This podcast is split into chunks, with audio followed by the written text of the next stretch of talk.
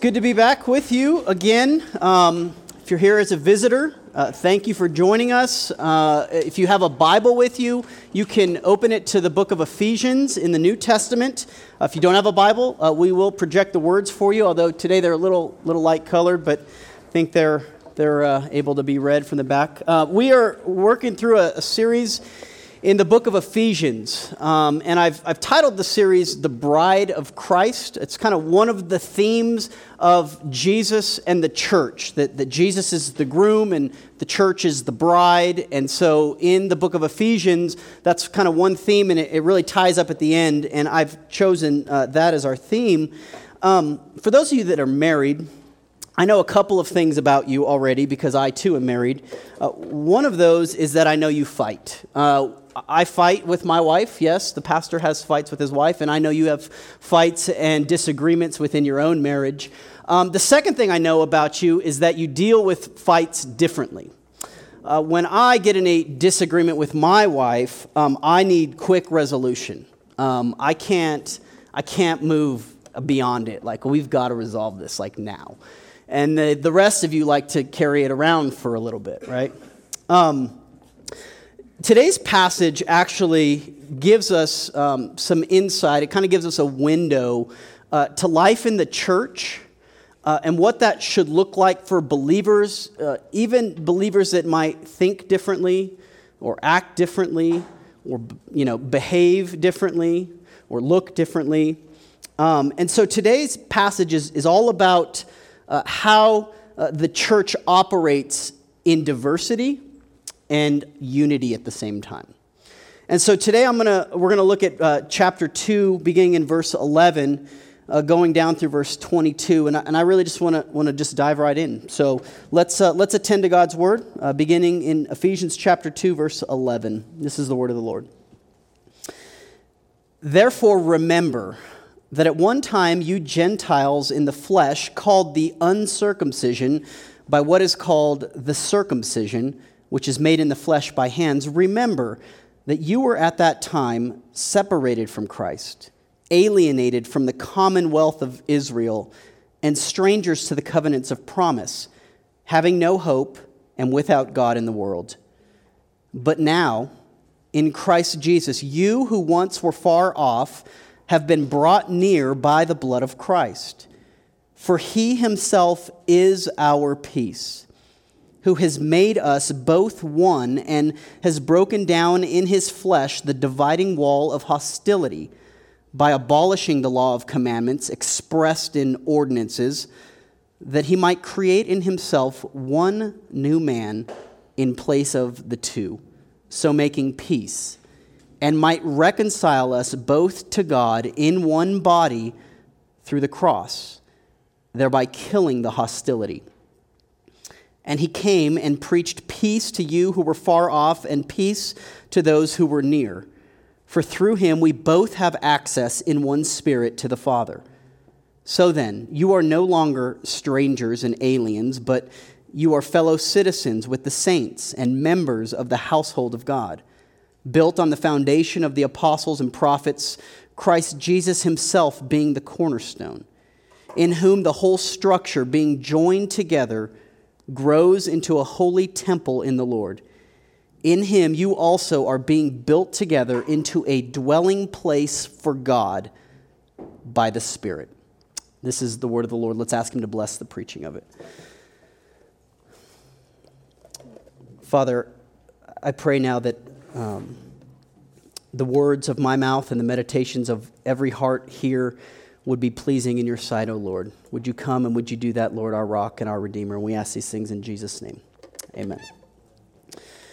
My wife and I spent some time down in the South. I did my graduate degree down south in Mississippi. And it was a whole new context for us. I don't know if you've ever spent time down there, but we just felt out of our skin in Jackson, Mississippi. It was very different for us there. It's a very slow-moving kind of place. And we spent some time down there. We were there about 4 years. And one of the greatest things that God brought into our lives in that season of our life was the church. My story, I kind of use this line. I might have used it with you if we've had coffee before, but kind of part of my story is that I went to seminary. That's my graduate school. That's where pastors go to school after they go to college. But I went to seminary, and my story was that I went to seminary in love with Jesus, but I left seminary in love with his church. And a big part of that was the church that God brought into our lives, and it was Redeemer Church. And Redeemer Church is a intentionally multi-ethnic church in a city that is very racially divided. So Jackson is still very racially and ethnically and culturally divided, and not Jim Crow South or anything like that, but it was divided, and you could feel it. And when we went to Redeemer Church, we walked in the doors and we saw something that I had never experienced. It was this kind of this grandeur worship. Like, it was pretty high church, high liturgy kind of stuff, but it was just a multitude of people that looked different and acted different, worshiping together. And it was a beautiful thing. And so we were part of that church for about 4 years. And that church belongs to a denomination. And our church, Mosaic Church, belongs to that same denomination. You may or may not know that, but we are in the Presbyterian Church in America. We use, our short is PCA. So you may hear us talk about that. PCA does not stand for the Perfect Church in America. It stands for Presbyterian Church in America. But we belong to a tradition and a heritage that is deeply embedded in the South. And just this past summer, our denomination meets annually. So we meet on a corporate level annually to do church business and to conduct things. And something very significant happened at that annual meeting. And I bring it to your attention for a couple reasons. The thing that happened was there was a it's called an overture. That's how Presbyterians talk when we get together. It's called an overture. It's like a business term. But basically, there was a recommendation that our denomination confess sins of our past, namely sins of racism. And so because of the South and civil rights era and all that entailed, there were some associations in our denomination with a segregation type of mentality. And our denomination, I want to read a portion of this, brought this recommendation up to confess our sins for a couple reasons, and I want to tie it into this passage. Let me just read just a portion of this confession. So the way it worked was this was brought forth and read, and it was a beautiful thing. But here's how it goes. It says, God has once more given the PCA a gracious opportunity to show the beauty, grace, and power of the gospel of Jesus Christ through confession and through the fruits of repentance. And it goes on a little bit further. And the conclusion is this. It's encouraging us, and this is how I want to tie it to us. It says, in encouraging a denomination-wide vision for and commitment to a more racially and ethnically diverse church in obedience to the Great Commission. And so for you, that might not mean much because we are a fairly diverse city. Our church does look like our city. But our denomination does not. It has typically been older white men and their families. And so I connect that to this because, one, I want to just you to know that we're connected to something much bigger than ourselves. So it's not just Mosaic Church. Like, we are connected to a larger body. And there's something powerful and beautiful when unity is met in the midst of diversity. Let me bring it a little closer to home. So we don't live in the deeply divided South. We live in Albuquerque, right? So we divide over silly things, right? Let me just lighten the mood for a minute. We divide over red and green chili, right? We divide over Lobos and Aggies. We divide over the east side and the west side, right? These are kind of silly things that we divide over. But on a real level, we still divide over socioeconomic status, right? Like, how much money we make. We divide over maybe zip codes or housing or cars, those kinds of things. We divide over denominational affiliations or even better, the non-denominational affiliations, right? That becomes the new standard of pride. Theological traditions, we divide over many, many things. Here's what I want us to see in the passage today is that the gospel actually has deep implications for peace. That peace is the pretty much primary implication of the gospel. Peace with God and peace with people. And peace is not just the absence of conflict, right? It's not just getting along. Peace is the presence of wholeness. Okay? So the big idea that I'm trying to communicate today is that peace with people starts when war with God ends. That's really the thrust of this passage is the gospel brings peace to our lives, not only vertically with God, but also horizontally with each other. The passage really gives us our points by using that word remember. It's all over the passage. Basically, Paul's point in this is for us to remember two things. He wants us to remember who we were, and he wants us to remember who we are. So remembering who we were and remembering who we are. Let's first look at remembering who we were in verses 11 to 12. We love to put identity markers on ourselves as people. Football season's coming up, right? And so you're about to start showing your colors. I'm about to see who you really are, right? Even Joe's here. Steelers shirt rose up this morning. I'm just saying that's 3 sermons in a row with a Steelers reference. I'll probably end it at that. But we love to put identity markers on our vehicles, right? Political parties. Christians love to do this. We'll put the fish on our cars, or even better, Mosaic Church stickers on our cars. If you've got one of those, they're at the door if you need one. But we love to mark ourselves with our identity, right, in a variety of ways. That actually is fairly biblical. If you look at the text, it uses this language, and it's so religious and so foreign to us. Like, I hope nobody's talking like this at the dinner table, but it talks about how, remember that you Gentiles in the flesh called the uncircumcision by what is called the circumcision. Now, I'm just going to assume medically we kind of understand what that was, because we still practice it pretty much in Western culture, but circumcision and uncircumcision was the identity marker for God's people. Like, that was the sign and symbol that God put on his people to say, these are the ones that belong to me. And so in the Old Testament, way back, this is Abraham, right? God made a promise to one particular people group, an ethnic group, Israel, the Jews, right? And he put that sign on them. He said, you shall do this to all the males, all the 12 days old and up, and males, mark them. You belong to me. And so what's happening here is the gospel's going forward, and it's saying this is no longer just for Jews.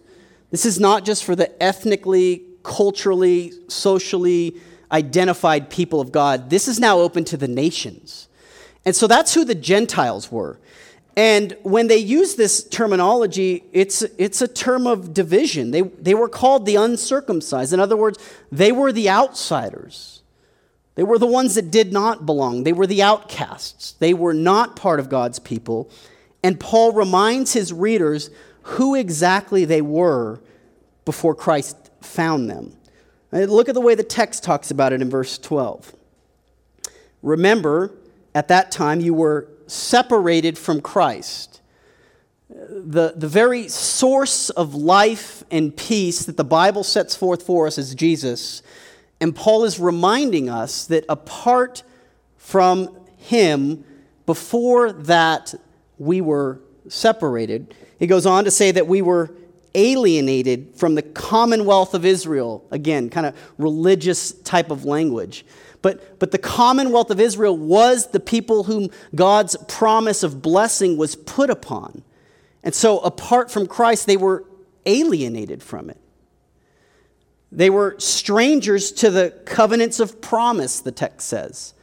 God had made particular promises to God's people, and they were alienated from it, strangers to it.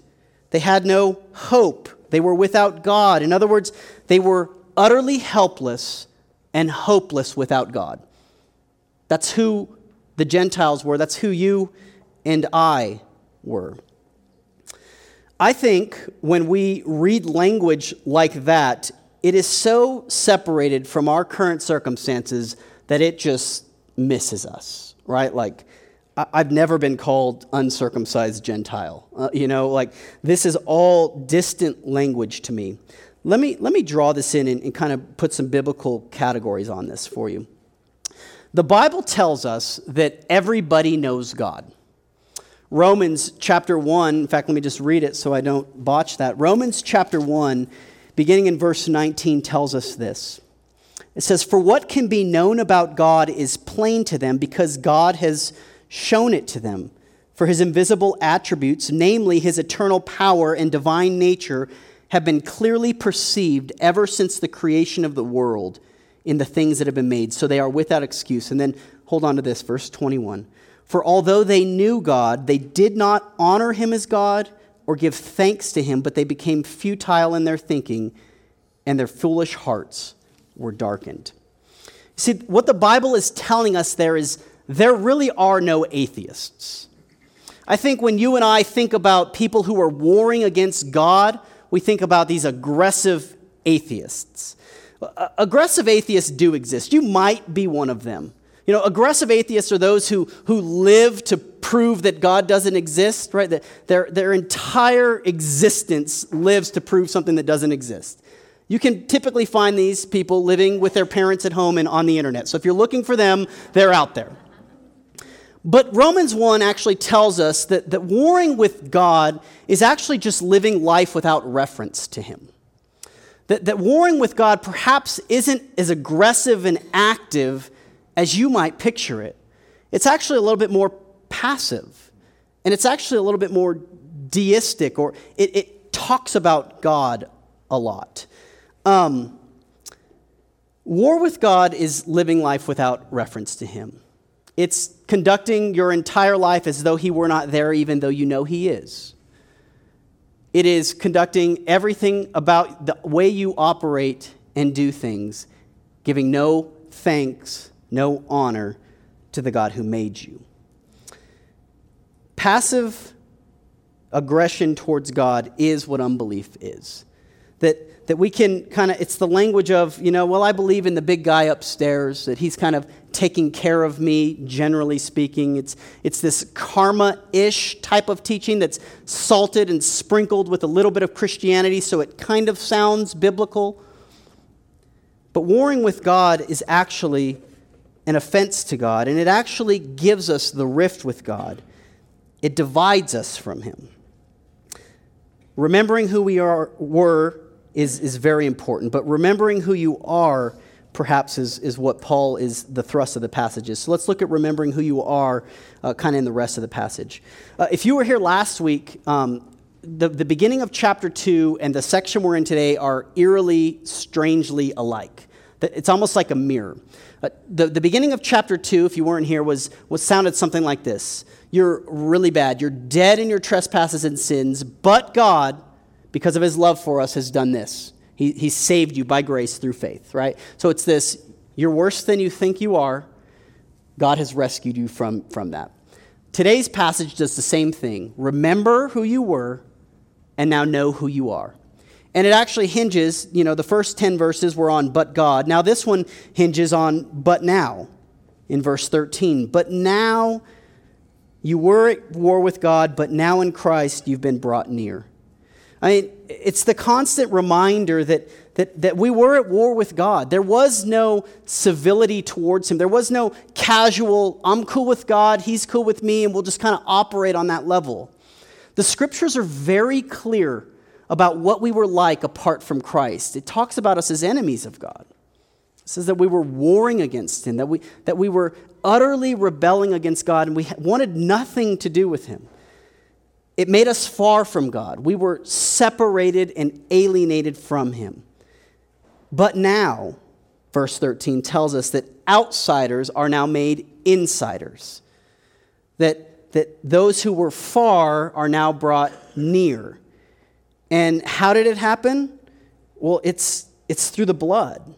You know, verse 13, by the blood of Christ. Now, if you're new to Christianity, that's the stuff that starts to creep you out. When Christians start talking about how the blood of God covers them, and we kind of use all of this language without unpacking it, it really can be just a turnoff to people. So let me tell you why the blood brings you near. So you were an outsider, estranged from God. You were made to worship and adore that God.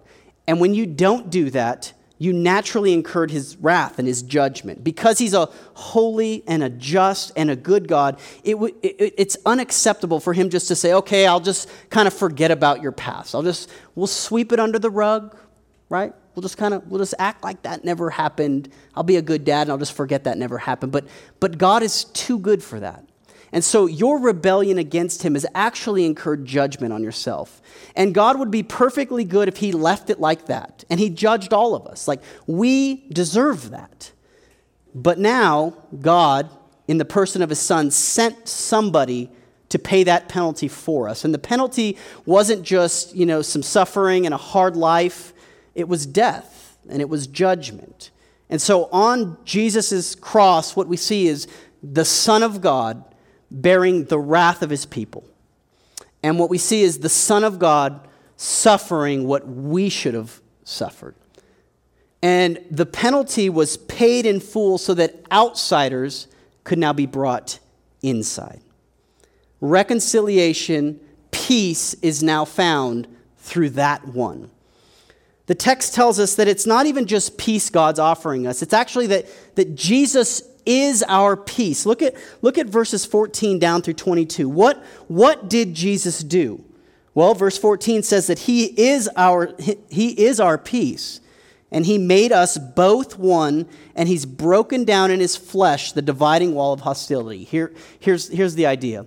In the early church, there were Jewish believers, there were Gentile believers, okay? Anybody who was not part of ethnic Israel, Jews, were now outsiders. The New Testament's telling us that those outsiders are now in the family of God.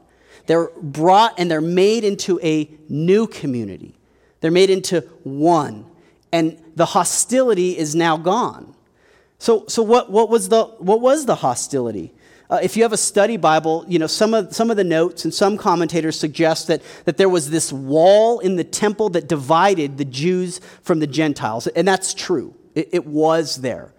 There was an abolishment of the physical division. But the text tells us the barrier between people within the church was the law. Look at verse 15. By abolishing the law of commandments. In other words, it was the Jewish practice of God's law that became a barrier to inviting everybody in.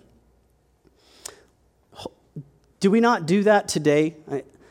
Is there not some sort of cultural Christianity that we impose on outsiders and it becomes a barrier? Worship, wars, styles, this is the only way it's to be done. Clothes, if you wear a t-shirt, God forbid, to church, forget it if I see your legs, and there's shorts here, so we're cool with that. But we begin to impose these laws and these commandments on people, and it becomes a barrier. And the Bible's telling us God has broken that down. So what was the result? Well, hostility's killed. And a new creation is made. And the result was that we become three things.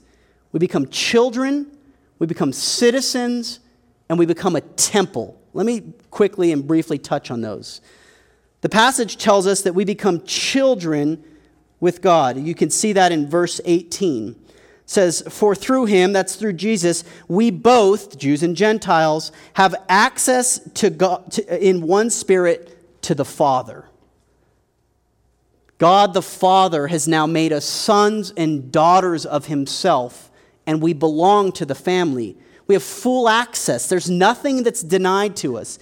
Any good father gives his children what they want on some levels. The analogy breaks down because I don't give my kids everything they want. But God the Father has made himself accessible to his children. The second thing it tells us that we are is that we're citizens of God's household. There is no secondary class of who belongs and who does not. There is no tier. There is no hierarchy. You're either in God's household or you're not. The third thing it tells us, and this is perhaps in my mind the most profound thing, is that we are a holy temple in the Lord. That in Christ we are being built together into a dwelling place for God by the Spirit. Like, again, I think that's one of those things that as kind of Western 21st century Christians, we don't get. Do you know what the temple was? The temple was and always had been where God was present with his people. Even after their deliverance from Egypt, when they're wandering through the wilderness, they had a temporary temple. It's called the tabernacle. It was mobile setup. It was a church plant on many levels. And they would set this up in order to worship God, and God would be present through cloud and through fire. As the wilderness kind of wrapped up and they landed in the promised land and the temple was built by Solomon, God's presence was there. And so now here the New Testament is telling us no longer does God dwell in a building. No longer does God dwell in a city. God dwells in a people. And that's what the local church is. That this, his body, is where he dwells. And this, his body, is where peace is to be the priority.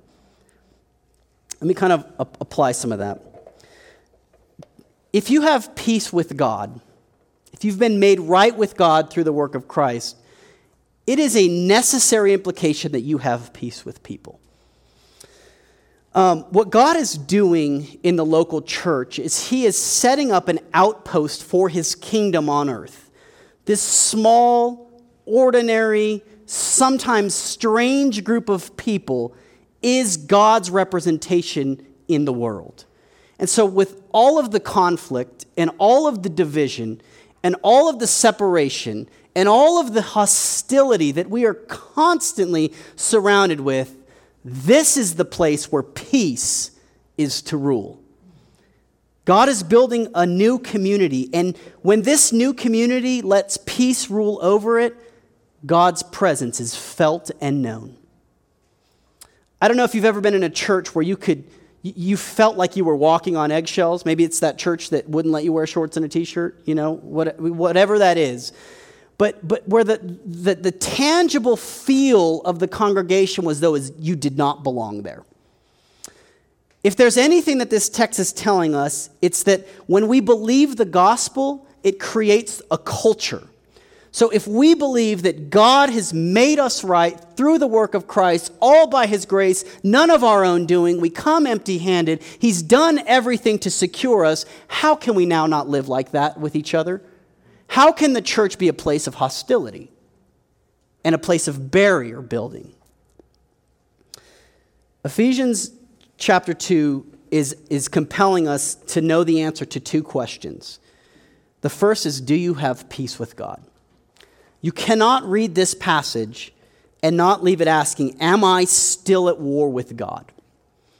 Maybe you're bitter, you know, maybe there's some residue in your heart about some past history that you have in your life, some hardship that perhaps you never got answers to, and that's lingering, and it's left you at war with God. Or maybe your story is defined by that aggressive rebellion that I was talking about. Maybe you are an aggressive atheist, right? Like your life has persisted in proving the God who doesn't exist, and now you hear about this God, and perhaps this is news to you. Or maybe you're just that passive person, like that lives life without reference to God as though he doesn't exist, just kind of going along, just kind of skipping along through life, and whatever comes your way, and there's no acknowledgement of God, there's no honoring of God, there's no thanking God, there's no recognizing God, and your life has primarily been defined by that. Peace is received today, and it's offered to anyone today who would want that. And it's offered through a stricken and suffering Savior who rose and conquered your death, and he conquered your punishment. But the second question that this question or this passage is asking us is that, do you have peace with people? Do you have peace with people? When you're answering this question, ask yourself the harder questions. Who is it that you're avoiding? Who is it that you don't want to run into at Smith's? Like you might even just whisper that prayer, like, God, please don't let them be here today. Like, who is that? Who is it that you have a painful history with, and that being in their very presence makes it awkward and uneasy for you? Who is it that you owe an apology to? Those are the hard questions. And if we say that we love the gospel, that God has made us right with himself, yet we are unwilling to reconcile with others, we are still at war with God. And so we are functionally denying the gospel in practice. The vertical peace that God gives us with himself must manifest itself in the horizontal peace with each other. And so I would commend you. Be a peacemaker. Pursue peace. Make it a priority. You know, we don't have to, we are not the ones that are capable or in control of resolving situations, but we certainly must try, and we must prioritize it. I want to conclude with a story here today. It touches on kind of the racial tension again, because, again, the tension in this church that was originally reading this letter was ethnic and racial. It was Jew and Gentile. And we are fooling ourselves if we don't think that still exists, even in our own Western, Southwestern culture. But I want to mention a story. It's another Olympic story, so forgive the Olympic references, but it's just there. It's not even a current Olympic story. It's one from the past. I mentioned one from the early 90s. I think it was last week or the week before. This one actually came from the late 60s. So this is the 1968 Olympics in Mexico City. And some of you, not to call out ages and numbers, but some of you may have watched those Olympics. And others of us did not, but we know about the stories of them. And in 1968, it was kind of at the height of the human civil rights era. It was actually the year that Martin Luther King died, and all of these different things were going on in our culture. And during the Olympics, there were two men, John Carlos and Tommy Smith. I think I have a picture if we can pull it up. John Carlos and Tommy Smith, first and third place there, if you can see the podium. They were representing and making a rebellious gesture to a culture at large that was viewing them. If you can't tell, they're two black men, and they've got black gloves on representing the Black Panthers movement. You can't see their feet in the picture, but they would have been barefoot, exemplifying the poverty that the black community was experiencing. And in the picture, I actually want to talk about the white guy. So this is the seemingly intruder on the picture. Like, I don't know if you sense it, but when I see that, it feels like there might be some tension there, but there's actually not. That man's name is Peter Norman. And Peter Norman was an Australian. He was an Australian runner. In fact, he still holds the Australian record for the 200-meter race. And Australia at the time was part of a very segregated law, apartheid law, which division and segregation was very, very rampant. And right before this picture happened, the two men, John Carlos and Tommy Smith, had actually told Peter Norman what was going to go down. And part of the problem was that the two men only had one pair of gloves. And so Peter Norman was actually the one that came up with the idea, well, you should each wear one glove, and then the problem solved. But the other part of Peter's participation in this gesture was that he had asked to wear an Olympic badge signifying human rights at the time. And the story goes on. He was the unnoticed, unclaimed character in this story. These two men would have been celebrated for what was now a victory for human rights. They were celebrated champions in the country. They were banned from the Olympics for their gesture, but nonetheless, they were celebrated. Well, Peter Norman went back to Australia, and he was ostracized by his community.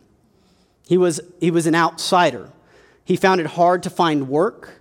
He actually fell into deep depression and alcoholism, and he was given an opportunity to condemn his association with his co-athletes in exchange for a pardon from the system that had ostracized him.